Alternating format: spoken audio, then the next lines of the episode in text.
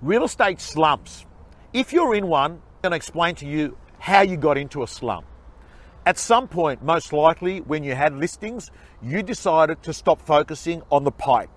The pipe is the people that you're speaking to that are going to be your next opportunities. You just lost track of actually speaking to people with that special 30 day rule I've spoken about. What you do in these 30 days affects the next 90 days. Because you stopped talking to people in the pipe, less opportunities came up. You didn't get stressed because you still had listings. You then sold those listings and then you began to feel a little bit nervous. You woke up on a Monday morning and realized, hey, I haven't got anything to actually sell. You then began to feel a little bit anxious. Anxiety is actually a really bad thing in real estate because it causes desperation. And when you get desperate, you make bad decisions. And when you get anxious and desperate, you lose energy. And when you lose energy, you actually prospect even less, which actually then makes the slump even bigger. You're digging a hole that gets bigger and bigger. Then what actually happens is this. You start having luck as a strategy, and that's a really poor strategy. And nothing happens with luck. That special listing doesn't come in, and then you begin what I call a real estate depression period. If you're in that, listen to me right now. There's only one cure to this, and that is that you get back to the basics. You return back to the things you did when you had your mojo. And what was that?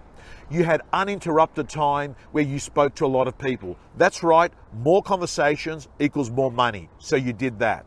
The second thing was this. What you did is you had an air of confidence about you. You didn't walk in and talk to people in desperate mode. People can smell desperation a mile away. The third thing you did is you stopped keeping track every minute whether something's working because you understand, you understood you played the process game.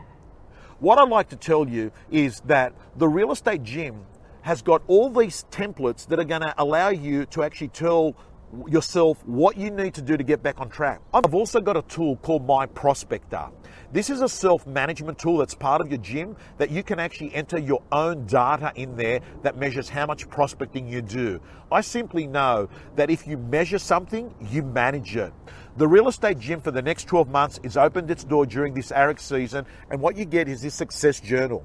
This success journal allows you to do a transformational walkthrough of your life, personal and business, and help you design a magnificent life.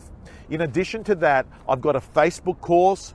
I've got, you know, all the scripts and dialogues that I've developed with the best agents of Australia and New Zealand over the last six, seven years. In addition to that, what I've got is weekly real estate agent interviews, and you're going to get an on track email every morning.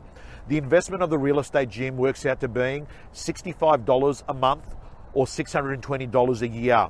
You're going to get your investment recouped back in your first week when you see the content that's in there that's going to help you list more, sell more, and actually build your personal brand on social media and with video. Press the link below to sign up to the real estate gym ASAP because we are closing the doors. It's been open during the AREC season. I am looking forward to working with you personally, face to face. Part of your gym membership is I'll be doing coaching with you in your city. So I look forward to being your real estate coach for the next 12 months.